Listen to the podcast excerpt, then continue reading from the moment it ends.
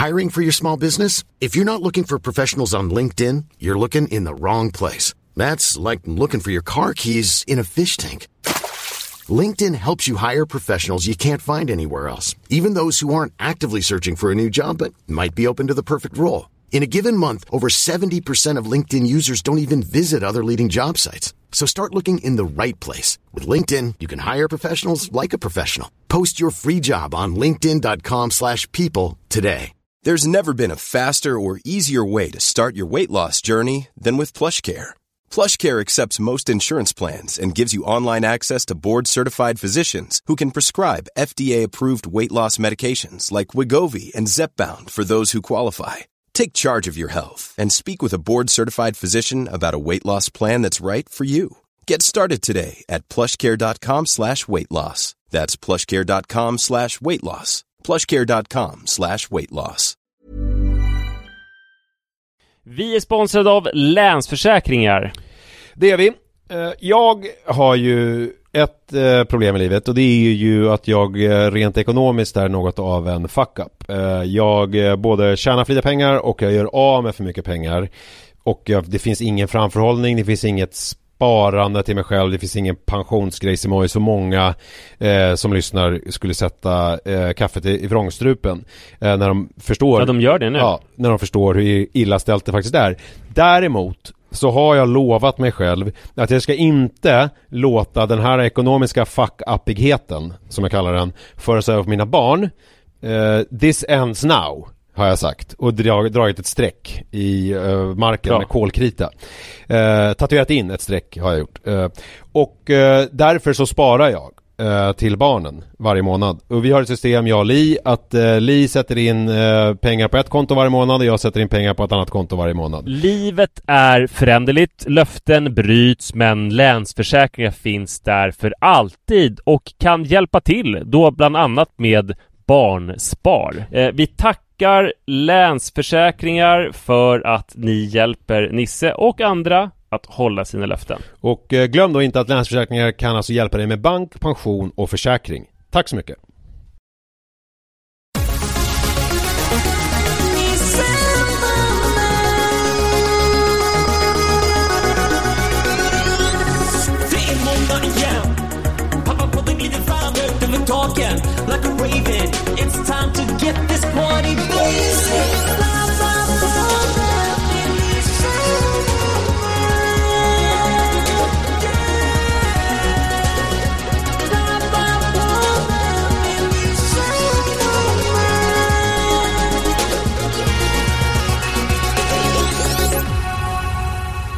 Hej och varmt välkomna till Pappapodden! Eh, det är eh, spännande tider tycker jag eh, För att du ska springa maraton imorgon För Ja. att eh, du har haft gallstensanfall För att eh, jag fortfarande är ovan vid att vara trebarnsförälder men väldigt glad över det. Det hände ett stort jävla föräldraskapsnederlag i morse. Mhm. Jag vet inte ens om jag kan prata om det. Alltså det här är eh, nattsvart. Okej, men eh, ja, vi går vidare. Vi pratar om något mysigt istället. Nej, jag, vi Ja. får se om jag klipper bort det. Nej men det var så här att Iris hade Det idag... är jag som klipper. Ja, är det? Ja. Eh, Okej, skönt för mig. Men eh, det var så här att Iris har Dans på gården som är lite av en institution på Adolf Fredrik. Det är någonting som alla sen, vad blir det, nästan hundra år tillbaka eller sånt där, har haft. Man har dans på gården på våren och det finns vissa danser som alltid kom, återkommer. Twerk. Twerken har inte gjort entré i Dans på gården på Adolf Fredrik ännu. Nej. men det är jävligt roligt. Det är en vårtradition. Man har sång på gården och man har dans på gården och det har inte stått om det här i något veckobrev eller sådär. Det är kanske för att, jag vet inte, helt, det är väl för att för, föräldrar kanske inte så förväntas vara där så mycket. Eh, jag vet inte om det fortfarande är lite så här corona att man, föräldrar får komma men de uppmanas inte komma än. Det. Eh, så är kanske lite det. Under, under bordet på något vis. Ja precis, om du fick nys om det här så kom du. Men det stod inte i några veckobrev och så eftersom det inte påverkar någonting. Barnen ska inte ha med sig några speciella kläder. De har repat på skoltid och så vidare.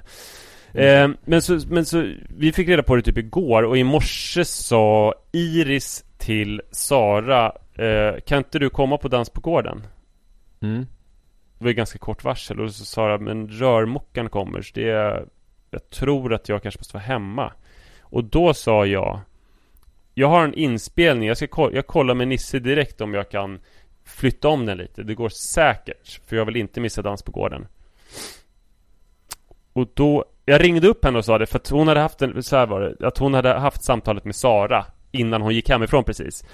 Kommer Mm. jag kunna rörmokaren hit och dit? Och jag kom på då eh, Precis när Iris hade gått hemifrån och var på väg till skolan att Kanske att jag kan flytta inspelningen med Nisse så att jag kan gå på dans på gården. Jag kommer inte kunna Mm. vara där en och en halv timme Som det är enligt schemat eller om det var en timme och en kvart Utan bara en halvtimme men Jag vill inte Jag vill inte för allt i världen missa Iris dans på gården. Det, det har ju inte gått, det har ju varit pandemi och skit och Och det är ju extra starkt för mig eftersom jag har gått på den där skolan och så.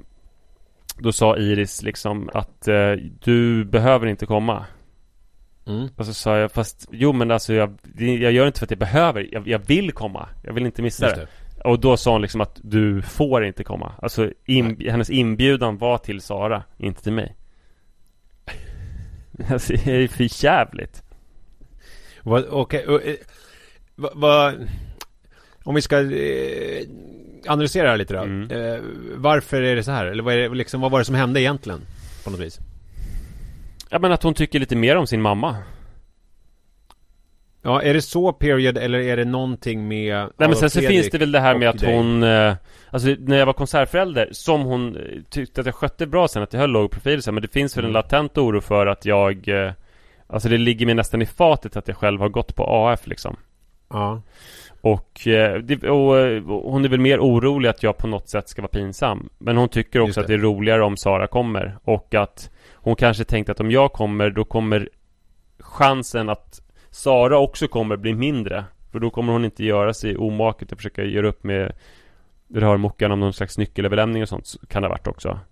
Det här är ju lite jobbigt för dig för jag tänker att det är så här, alltså att, att Iris går på Adolf Fredrik är ju lite som en dröm för dig eftersom det, det är liksom en familjetradition och du har gått där och du vill ge henne det och, och hit och dit och hon Mm. tycker det är kul. Men samtidigt är det ju som att du är i någon slags godisbutik men du får inte äta godiset för att det liksom är eh, Du får inte njuta av det på, sätt, på det sätt som du kanske helst av allt skulle vilja. Det vill säga gå upp i det och gärna vara liksom hej och du med lärarna, vara där. Gärna sitta på skolgården kanske lite grann. Spela djembetrumma och bara vara som någon sån här I någon av de här filmerna, jag kommer inte ihåg vad alla de här heter eh, 30 turning 13 eller vad Alltså typ att du är liksom en En eh, överårig Det skulle ju vara underbart. eh, Ja. Det fanns ju faktiskt sådana på, inte på AF men på Kungsholmen Så fanns det ju folk Kungsholmen är i gymnasiet där du gick liksom Ja AF, exakt, och där, och där är det, det är ju som en Det finns ju Stockholms musikgymnasium är, är ju inhyst på Kungsholmen Men sen finns det ju andra Mm. linjer också. Och där fanns det ju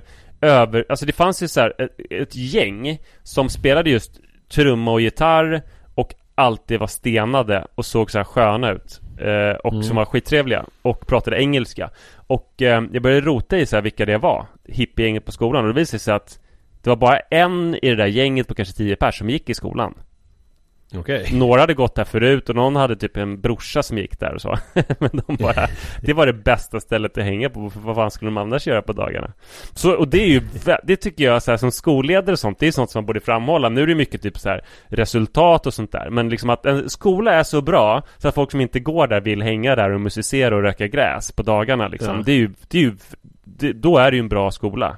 Alltså då har man ju Ja. ambiance i den där skolan som är eh, eftersträvansvärt. Nej men du har rätt i det där med att jag inte får vara inne i godisbutiken. Vi, vi var på konsert på Musikaliska akademin som numera, på Nybrokajen, som numera heter Musikaliska kvarteret tydligen. En anrik eh, konsertlokal. Eh, Sara var hemma med Adrian för att det kändes riskabelt att ha med honom. Och jag gick med Rut och vi hade lite date night, gick ut och käkade innan. Och Rut blev ju ganska snabbt uttråkad när jag började berätta om olika konserter som jag haft på det där stället. Till exempel Dida och Endeneas med Henry Purcell Om hur det var när jag gick i nian och sjöng den och sådär. Så att det fick jag, där fick jag lägga band på mig redan där. Men eh, sen var det ju jävligt starkt att kolla på den här konserten. Det är så fint med så små, att så små barn Och då, det var femmor och åttor, Iris går i femman Alltså bo, både åttorna och femmorna är ju rätt så små barn Med tanke på hur jävla fint de sjunger Och då var det en del gamla liksom hits från min egen barndom Det är också svårt för mig det, det, De sjöng den här eh, Vi är barn, vi är blommor Vi är jordens salt, Mm. har du hört den? Vi är plan och Du har vi sjungit den, ja, för är mig. blommor Ja, den är, Bara den är, via dig. Otrolig. Ja, när jag, jag sjöng den redan i barnkören innan jag började på AF och det var en sång som jag kunde gå och sjunga på när jag gick från skolan för mig själv och få sjunga så att jag började gråta av rörelse över min egen sång. För att den var så bra. Men det jag såg nu som jag inte har tänkt på någonsin tidigare när jag hade konserthäftet var att det var Georg Riedel som har gjort den. Och då ville jag ju direkt berätta för Rut, alltså då hade jag sagt till- mig själv sen, nu får du ta det lugnt, liksom inte berätta några fler grejer om Musikaliska Akademin och konserter och sånt för Rut och gamla minnen. Men det var ju jävligt svårt att inte berätta för Rut då att Sara Riedel, Georgs dotter, gick i skolan med mig och att hon och jag sjöng duett en gång i aulan. Förstår du? Det, Alltså, det, är det är omöjligt. Det är magiskt ju. Det är Men svårt. eh, får jag fråga en sak om Rut? Det skulle vara svårt för dig också, erkänn. Eh, Om nej, du hade sjungit skulle- duett med Georg Riedels dotter Sara så hade du för fan berättat det förut. Ja. det Men hörru, Mm. eh, Rut, Mm. vilken klass ska hon börja i höst nu? Hon ska börja trean. Då är det ju dags för henne nu om hon vill börja eh, vara aktuell Jag tror för inte AF. hon vill det. Jag tror inte hon kommer söka. Vad är det som händer? Och, och jag ska säga det, jag har ju, det- man kan ju tro det, men jag har ju inte så direkt uppmuntrat eh, någon att söka. Mm. För att, eh, utan det är snarare så att om någon vill söka, då tar jag konsekvenserna av det. Och, för jag Det, vet... det är väl mer sådär att du liksom har pratat och sen sa du Adolf Fredrik, Adolf Fredrik, nej, för det finns... Adolf Fredrik Nej, du pappa? Nej förlåt, jag har fått något i halsen Adolf Fredrik nej absolut inte. Eh, jag, jag, jag skulle helst eh, vilja att Rut inte sökte. Men det är ju också falskt för att du har ju inte behövt eftersom eh, Nu ska vi se Anna Forsberg, din äldsta storsysters eh, Nu ska vi se, dotter Hennes äldsta barn, ja. ja, går ju på AF och det har ju varit som en idol för Iris på många sätt, äldsta kusinen. Och hon har ju gått där så att du, hade inte det funnits, då hade du ju behövt prata om det på ett sätt som du inte behövde. Kanske. det Alltså det är ju alltid Ja. svårt med här kontrafaktisk historieskrivning. Men... ja, eh, men jag, jag tror att jag har fog för det här. En annan grej som jag tänkt på, eh, att det finns ju sådana överliggare heter det va? Ja. Alltså när man är, eh, du vet, eh, när man har slutat plugga men liksom lever studentlivet fortfarande. Eh, och så är man gammal eh, liksom, eller man har inte slutat plugga, man kanske bara fortsätter läsa kurser. Det finns ju han kända tjockisen Sam Edvard. Blom. Nej, ja men han, ja, han, han har ju tydlig överliggar-aura. Men Sam Mm. Ask var en sån här, en sån här klassiker ju som satt i Lund och eh, berättade skrönor eh, för studenter liksom långt upp i åren så att säga. Mm. Eh, och jag tänker eh, en, en sån det här är, jag, började tänka på det här redan för länge sedan när du pratade om eh, När vi pratade om att du skulle sitta på AF eh, och sen så Kungsholmen då och röka gräs och liksom spela djembetrumma Så då, då, det här resonemanget liksom är eh, Fortsätter där vi slutade då Jag ville bara få in det i det hela, att du skulle kunna vara en sån Det är en fin tradition att vara såna Ja, men och man kan väl tänka sig att om det är det Iris är orolig för så kan man väl förstå att hon är orolig. Jag menar, Du får det, fråga henne. det verkar ju inte Det verkar ju inte superkul att ha det på det viset. Ehm, Men eh, det, det var kul. Sen när det var Georg Riedel och den här gråtiga låten så var det istället ett helt nytt stycke Som handlade om, eh, om Det var ett uruppförande av ett stycke som handlade om berg och dalbanor. Som var så här Jetline Twister Och vi åker upp och ner Dunka, dunka, dunk, dunk Sådär Ehm, så då grät jag inte Nu hängde jag inte med alls på det sista konstiga Det var ett väldigt, väldigt modernistiskt stycke som uruppfördes den här kvällen som vi var på Musikaliska Akademin. Jag vill bara säga att jag kan vara hå- hård och, och hjärtlös också inför eh, Ja. ny musik. Alltså jag sitter inte alltid och bara gråter och pratar med Georg Riedel och hans dotter Sara. Georg Riedel måste ju vara Sveriges liksom Bästa person. äl, äldsta yngling på något vis. Alltså han är ju, han är ju alltså, han fyller ju, eller han, han är ju inne på sin 89 år. Det är stört. Alltså han är det 88 är bast. helt stört. Han Det är ser ju så jävla fräsch ut. Han har ju svung i steget. Han brukade ju också Han brukade också hänga runt en hel del på AF. När jag gick där alltså. Jag vet inte om han gör det fortfarande. Ja men han hade väl kanske, alltså han hade väl någonting mer att göra också tänker jag för att han var ju ändå det, liksom komponerad i musik sådär på många sätt.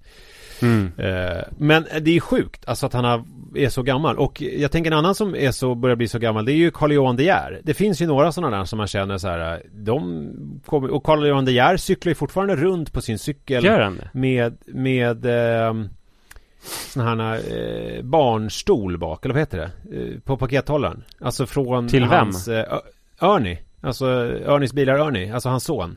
Eh, som ju nu är liksom, ja han är väl i mer eller mindre våran ålder. Eh, För han har aldrig han tagit bort den cykel. bara. nej precis, han är Det är jätteroligt. Han är född 38 ja, 83 år. Ja men det är Ja. fan en ansenlig ålder. Eller hur? Det är det. Men alltså, men, Men, men, och, och Georg är född 34. Han måste ju då, apropå att du tycker att jag är så jävla gammal pappa till Adrian, så var ju då Georg betydligt äldre pappa till Sara. Ja men han ser ju, ni ser ju jämngamla ut nu och han är ju 88. Ja, det, det är ett problem. Mm. Det är ett problem. Alltså eller beroende på hur man ser det. Ja, det löser sig. Hiring for your small business? If you're not looking for professionals on LinkedIn, you're looking in the wrong place. That's like looking for your car keys in a fish tank. LinkedIn helps you hire professionals you can't find anywhere else, even those who aren't actively searching for a new job but might be open to the perfect role. In a given month, over 70% of LinkedIn users don't even visit other leading job sites. So start looking in the right place. With LinkedIn, you can hire professionals like a professional. Post your free job on linkedin.com/people slash people today. Hey there, it's Michelle Norris. I'm host of a podcast called Your Mama's Kitchen. When I travel, I'm usually looking for a way to find a taste of home when I'm not at home. And one of the things I love to do when I am at home is entertain. And Airbnb allows me to do that. When I was in California recently, I rented a house that had a great kitchen. And when we were sitting around the table, we were all thinking, we're in someone else's house. Someone could be in all of our homes as well. If you have a home, but you're not always at home, you have an Airbnb. Your home might be worth more than you think. Find out how much at airbnb.com/slash host.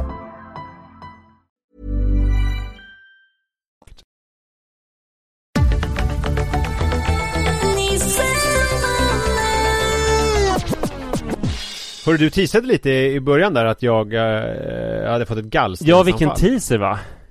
Ja, alltså är det någonting som låter mindre Alltså allvarligt än vad det är på något vis Så är det väl gallstensanfall Jag tycker gallstensanfall Det låter lite som att man fått en släng av någonting Alltså man har fått lite så här, Lite ont i halsen eller man har fått lite magknip kanske Eller någonting sånt där eh, och, och jag Vadå, tycker Alltså- du att gallstensavfall låter så? Det låter ju fruktansvärt. Man har hört folk spränger gallstenar och sånt där.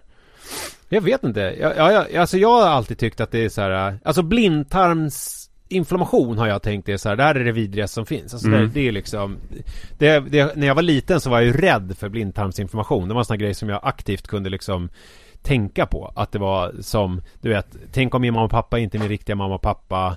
Och så här blindtarmsinflammation. Det var, det var två sådana skräcktankar som jag hade. Jag hade aldrig, någon, aldrig någonting om gallstensanfall.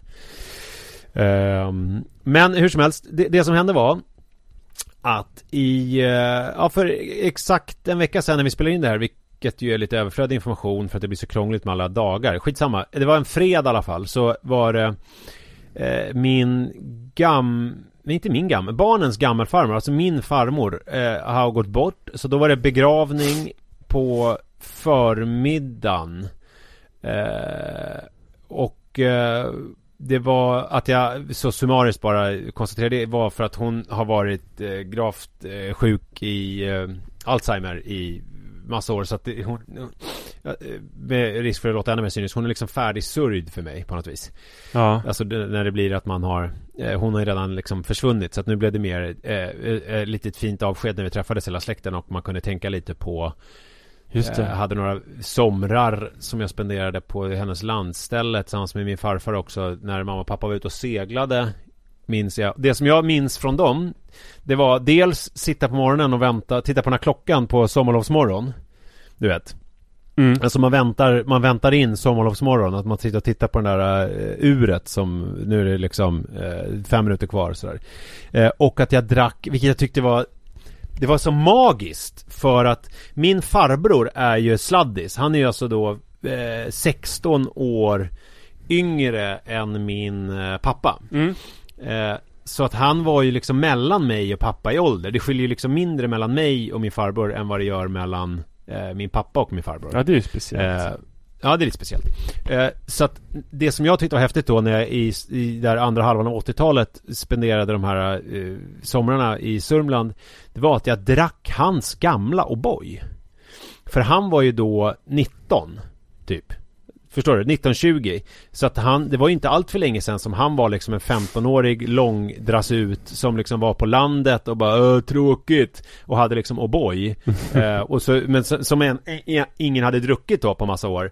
Men liksom det är torrt, alltså det är pulver så att det är liksom så här, tre, fyra år gammal, fem år gammal O'boy. Men jag tyckte det var så liksom sjukt att tänka sig att jag som var ett barn för jag ansåg ju min farbror vara jättevuxen, drack hans liksom barndoms O'boy.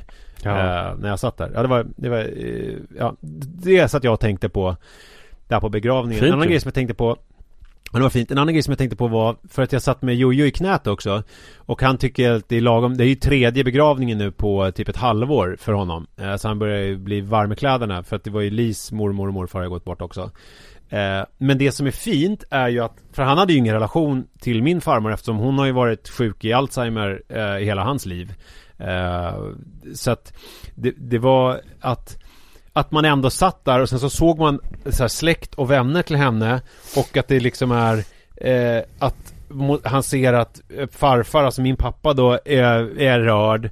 Eh, att det liksom är, han får en känsla för släkten och för familjen. Att det blir det här. Just det. Eh, alltså det, det blir, han, han sätts i ett sammanhang på något vis liksom. Eh, att det här är, utan, utan henne skulle liksom det var ju magiskt för honom när jag förklarade att utan henne skulle ju liksom inte farfar finnas och då skulle inte jag finnas och då skulle inte du finnas. Det blir ju liksom... Du är det mycket blir för det där kontrafaktiska historieskrivningen. Ja, men här är jag, har jag väl ändå fog för det. För att jag menar, visst eh, skulle väl eh, inte han kunna finnas om inte jag fanns och inte min pappa fanns och inte min... Alltså det skulle ju bli svårt för honom med den genetiska uppsättningen och så vidare. Där, där är Verkligen. Du kontrafaktiskt. vet att jag har inte varit på en enda begravning hela mitt liv. Så det är lite knäckande för mig att Jojo redan har varit på så många. Ja, det är lite eh, knäckande för dig. Och det där har vi pratat om och jag tycker det är väldigt märkligt. För att är det någonting som jag tänker mig i dina liksom Alltså om jag ser dina ungdomsår framför mig så tänker jag att det hade, skulle kunna varit så att det var en del begravningar bland bekanta till dig. Att det var liksom Kompisar. kanske någon överdos, kanske någon som tog livet av sig. Alltså att det känns som att du har varit med om så mycket grejer men så att det känns Jag liksom tror att det är så här att, konstigt det- ehm, jag, jag har väl, hade bara två kompisar som dog under min uppväxt. Men jag tror inte jag ansågs stå tillräckligt nära dem. För att bli inbjuden till begravningen helt enkelt. Ja, okej. En som körde i, eller båda körde ihjäl sig på olika sätt. En med moped och en med bil. Ja, det är ju tråkigt. Jag har ju ehm, varit på en drös begravning men det är ju, jag har ju aldrig varit på någon sån begravning som är liksom För någon onaturlig om man får använda eh, det uttrycket utan det har alltid varit eh, mer eller mindre gamla släktingar. Den sorgligaste är nog eh, som jag har varit på det var en kvinna som var gift med min eh, alltså Lis det var inte då den sorgligaste för mig då men den sorgligaste stämningen Lis morfars brorsa eh, var gift med en kvinna som var liksom, du vet när hon gick bort i cancer när hon var typ 60. Och då är Mm. man ju liksom mitt i livet och då blir det ju en annan Alltså min farmor som har varit sjuk nu är i 90-årsåldern och varit sjuk i demens i många år. Det är Det- de som det- ska begravas. Ja, alltså det är liksom Alltså det, nu det är menar jag inte mer att jag vill gasa ihjäl dem, utan jag menar att det är det begravningen är till för. Att begrava gamla Ja. människor som dog av, eh, att de, av ålder. Ja. Eh, men, eh, ja, nu blev det en liten utvikning här om Ja, för du liksom, ska prata om din gall, ditt gallstensanfall. Ja, och det som, det som Vad åt du här pratar om under det här, begravningen? Ja, precis. Eh, Att jag tog upp det här, det var för att jag åt ohemula mängder smörgåstårta Ja. eh, På begravningskaffet eh, Och det är jätte, jättemycket majonnäs och rökt lax Mm. Väldigt Eh, fett.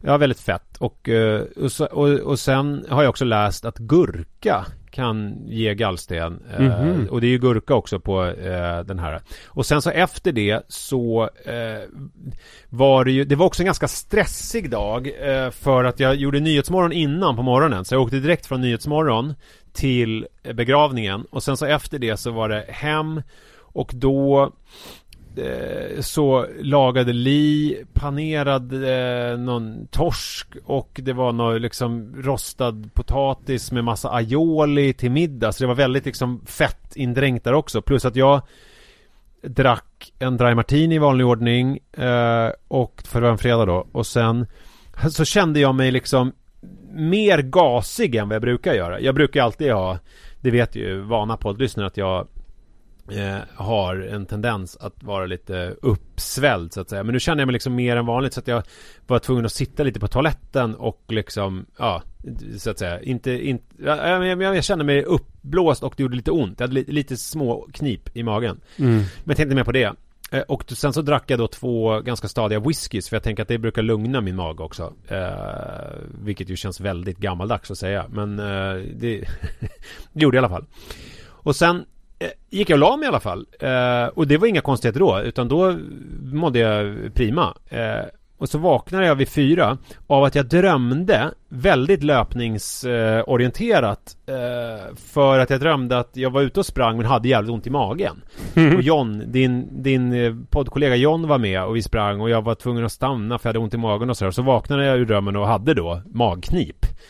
Och trodde ju då att det fortfarande var att det liksom var någonting som hade satt sig på tvären, alltså du vet i tarmen. Att jag, för att jag, så satt jag och på toaletten och utan att bli alltför då liksom mål, målande beskriva. Jag satt och masserade mitt mellangärde så att säga för jag tänkte att jag skulle få ut någonting och det gjorde liksom ont när jag gjorde det. Och det hela slutade med Ganska att jag... ömklig bild. Ja det, det är det ju.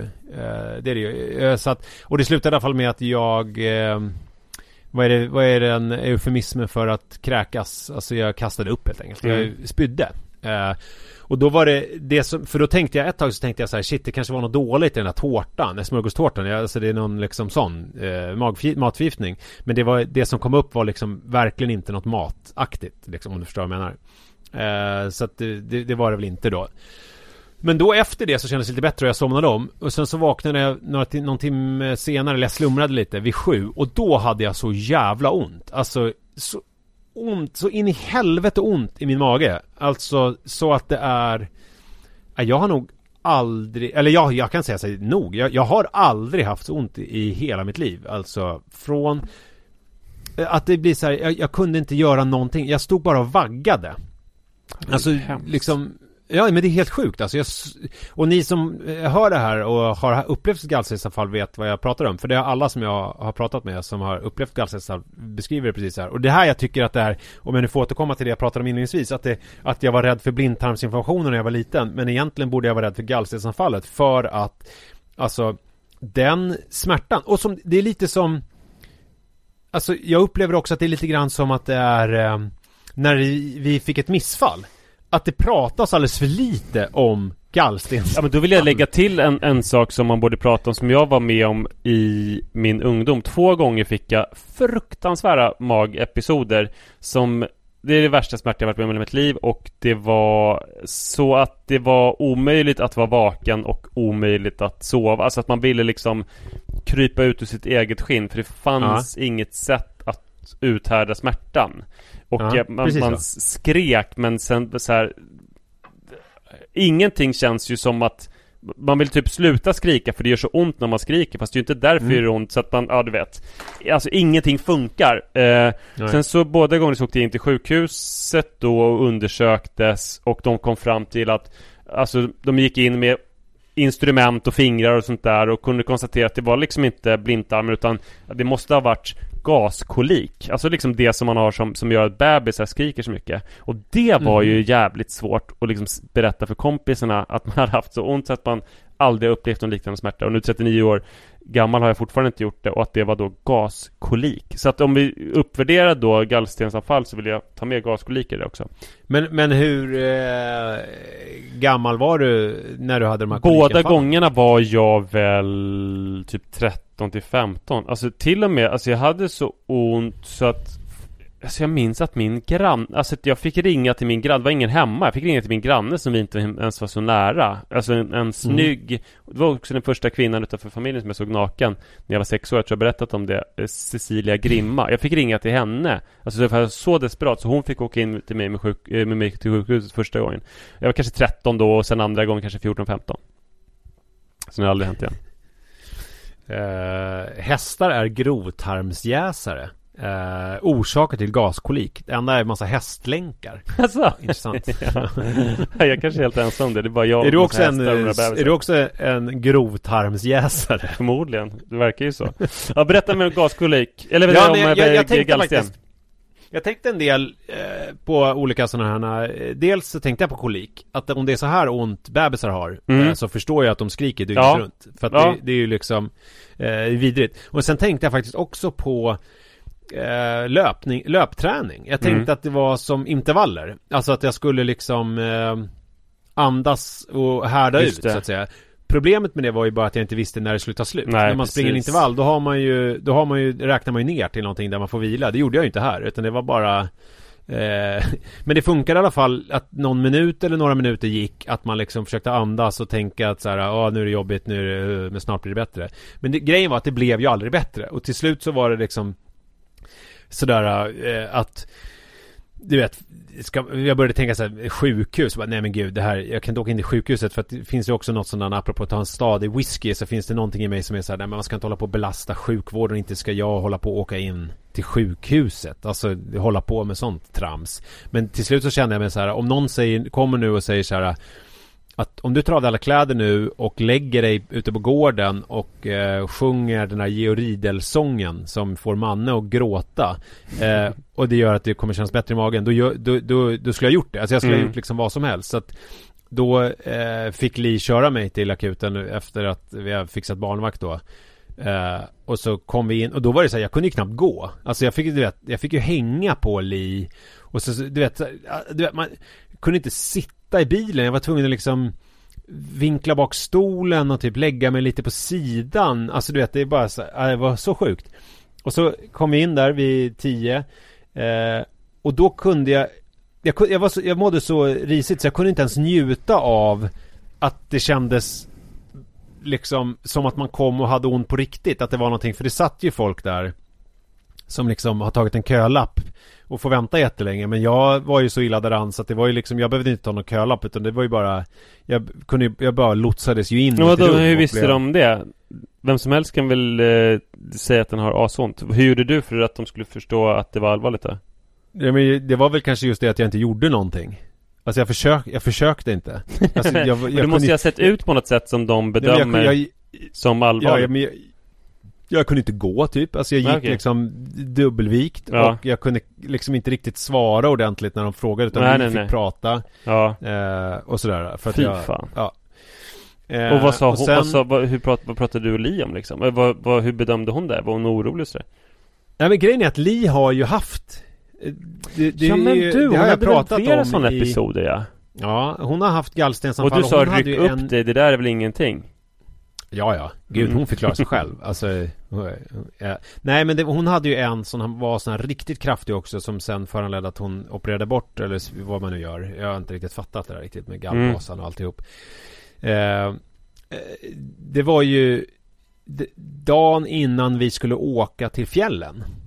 Eh, för några år sedan. När kan det ha varit då? Ja, skitsamma. Vi, vi skulle åka i alla fall, inte till någon sån här seriöst Härjedals, liksom utan den här vanliga Bergslagsbacken. Eh, eh, med Martin och Digge, våra kompisar. Och då fick ju hon en sån här attack och, eh, och då, då var det så här att hon låg och kröp runt på vardagsrumsgolvet eh, och jag liksom, ja men det här går inte. Så då fick vi, då ringde jag ambulans och då sa de så här, eftersom det är gallstensanfall så Eh, det är ju inte liksom livshotande även om det gör så jävla ont. Så att då prioriterar de ju inte det. Eh, eh, så att säga. Så att då, men då fick jag ju tag på Lis pappa och mamma och så då fick han komma och hämta Li medan jag var hemma med barnen.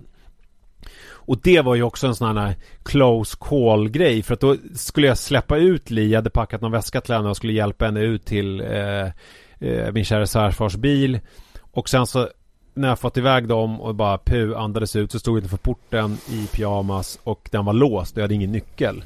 Och barnen låg där uppe och det var klockan var fyra på morgonen. Fan. Eh, Ja det var vidrigt Men då som tur var så hade jag ju då min Granne Rocky Som på den tiden eh, Just bodde det, i han med van. Han med vanen Och jag vet ju att han är ju uppe dygnet runt Så jag knackade på hans fönster för han bor på nedre botten Och han var vaken och kunde släppa in Ja, vilken tur. Jävla tur.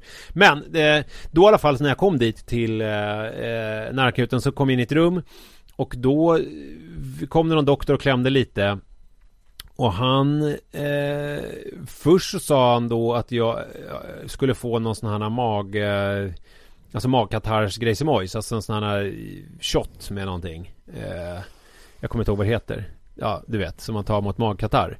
Ingen Och det var aning. roligt för att För att jag Jag vet inte om det är efterhandskonstruktion men jag vill minnas att sjuksyrran bara typ Alltså inte sa kanske med ord men ändå eh, med kroppen antydde ett Really?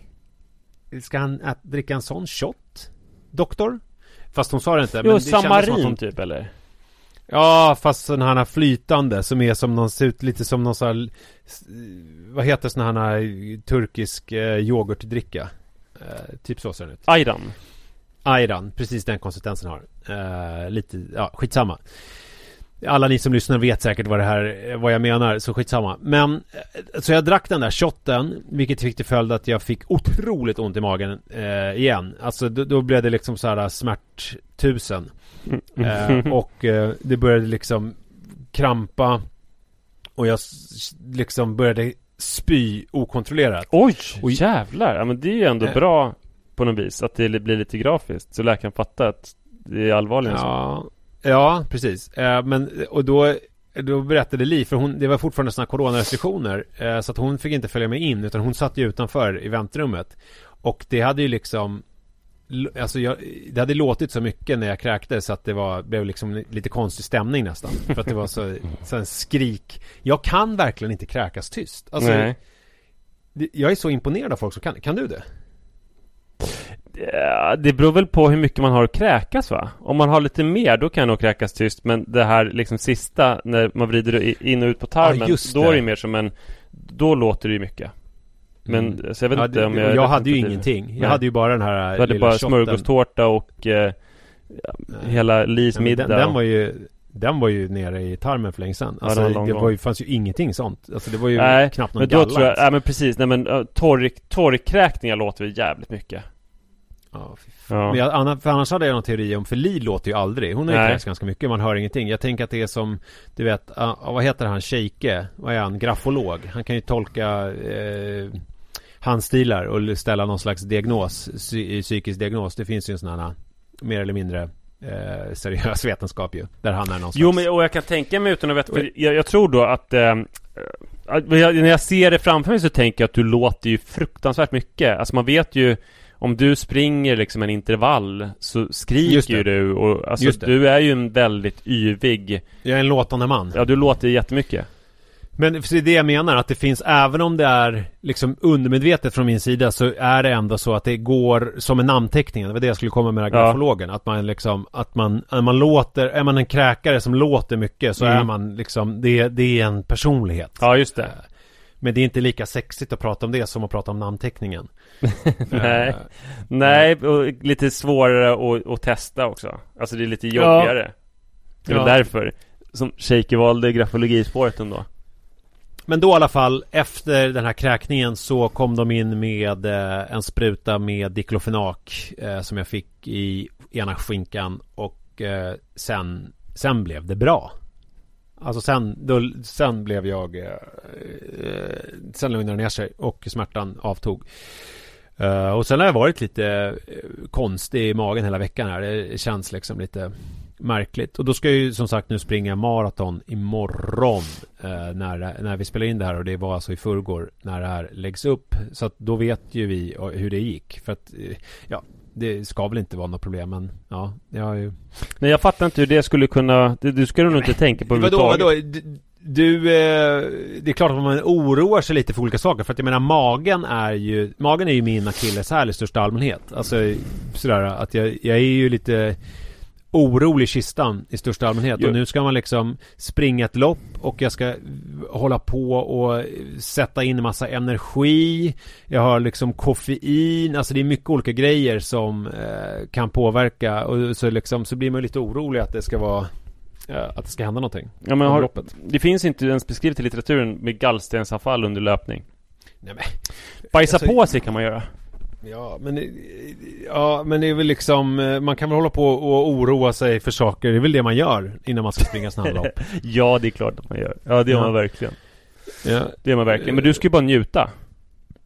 ja. Du kommer ha det ashärligt. ja men, men även om man njuter Så är det ju så här att Liksom för jag sprang ju där höstrusket i höstas Och då Alltså när det är en mil kvar Du såg ju Du tyckte att jag såg ut som att jag höll på att dö När det var en mil kvar. Och jag menar det var ju inte som att det då var så här Gud vad härligt jag har det Och här går jag i solen och myser. Alltså det är ju Det är ju en ansträngning Men det är ju inte en ansträngning i liksom om man jämför med sådana här dårar som du och liksom som som tänker att ni ska gå på ganska hårt från början. Alltså det är ju mysigt väldigt länge. Eh, Men till slut så blir det ju, även om det är mysigt, till slut så blir det ju jävligt jobbigt eh, ändå. Även om det liksom är Jag tror Eh. dock att det du beskriver är väl det perfekta maratonloppet för de flesta. Att det är mysigt, typ 25 kilometer och sen är det inte jättemysigt och sen är det rätt omysigt. Ja, precis så är det ju. Och jag menar då, då är... Ja, Då vill man inte ha ett gallstensanfall för då kommer man eh, få det väldigt jobbigt.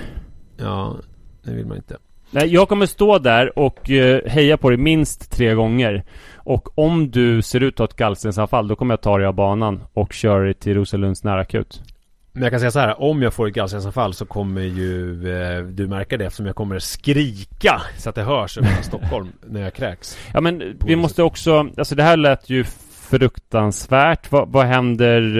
Eh, vad händer nu? Nej men det som är, det är en sak som har hänt som är pappapodden relaterad Det Ja. är att jag faktiskt ställde frågan rakt ut till Li För eftersom hon har både fött barn och hon har haft gallstensanfall Ja. Så då frågade jag henne så här, går den här smärtan? För man brukar alltid prata om så här Män vet inte hur det känns att föda barn För Mm. de liksom har ju inte upplevt den smärtan Så frågade jag Li så här Finns det liksom Den här smärtan, du som upplevt båda Alltså eh, Rör de sig överhuvudtaget i samma socken? Är det liksom samma härad? Det finns det liksom eh, Den här smärtan om man jämför den Och då sa hon Och, då, nu citerar jag fritt ur minnet Att det går verkligen att jämföra eh, Smärtan vid förlossning och smärtan man känner vid gallsten Hon tyckte att smärtan vid förlossning var lite värre Men att det på ett sätt uppvägdes av att det var liksom något naturligt och det fanns ett Mm. slut på det Mm. Att det liksom är någonting som är eh, Alltså jag ska göra någonting och jag ska få ett barn Alltså gallstensanfall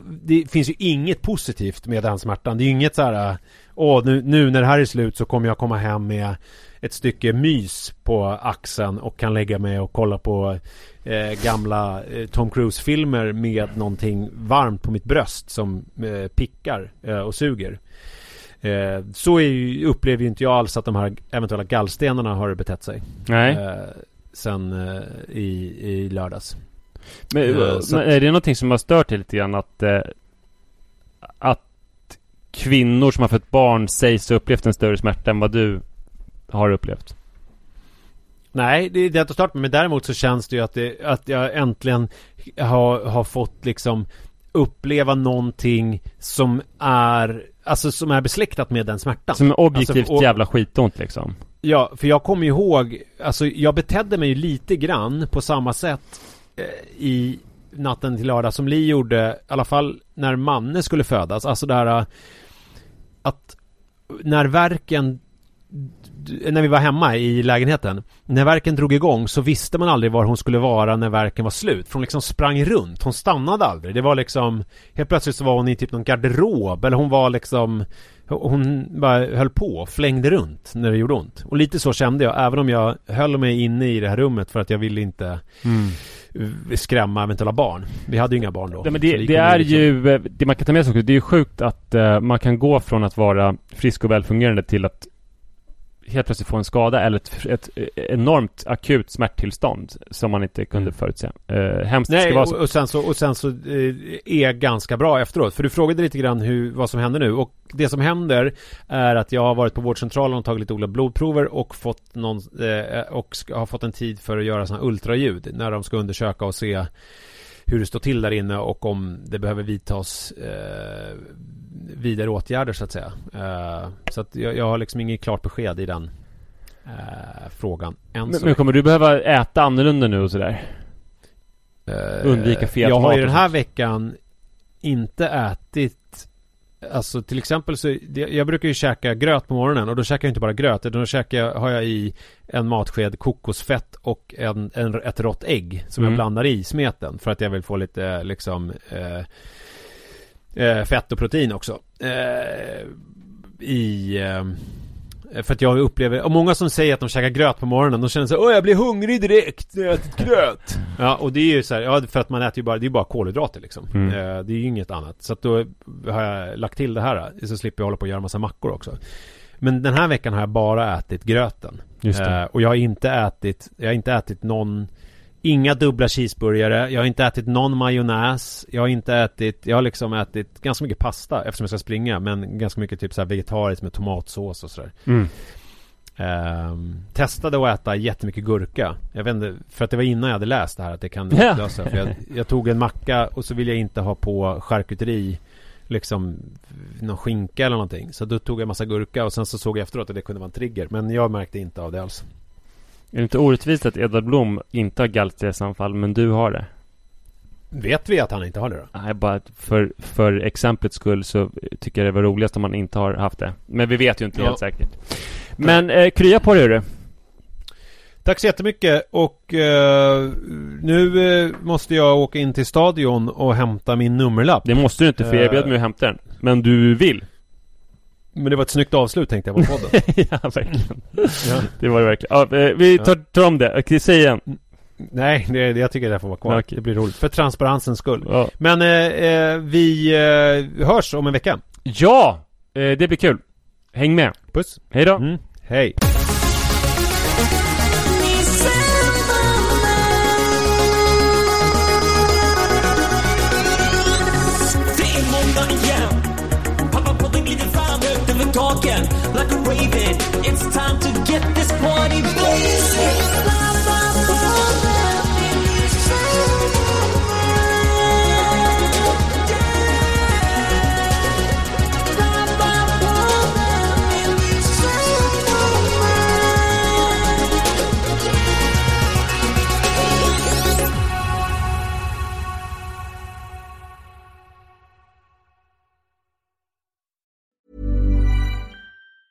Planning for your next trip?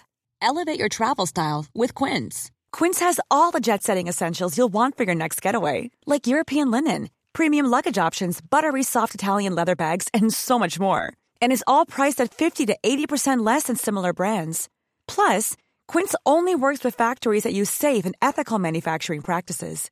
Pack your bags with high-quality essentials you'll be wearing for vacations to come with Quince. Go to quince.com slash pack for free shipping and 365-day returns. Hi, I'm Daniel, founder of Pretty Litter. Did you know cats tend to hide symptoms of sickness and pain? I learned this the hard way after losing my cat, Gingy. So I created Pretty Litter, a health monitoring litter that helps detect early signs of illness by changing colors, saving you money and potentially your cat's life. Pretty Litter is veterinarian developed, and it's the easiest way to keep tabs on your fur baby's health right at home. Go to prettylitter.com and use code ACAST for 20% off your first order and a free cat toy. Terms and conditions apply. See site for details.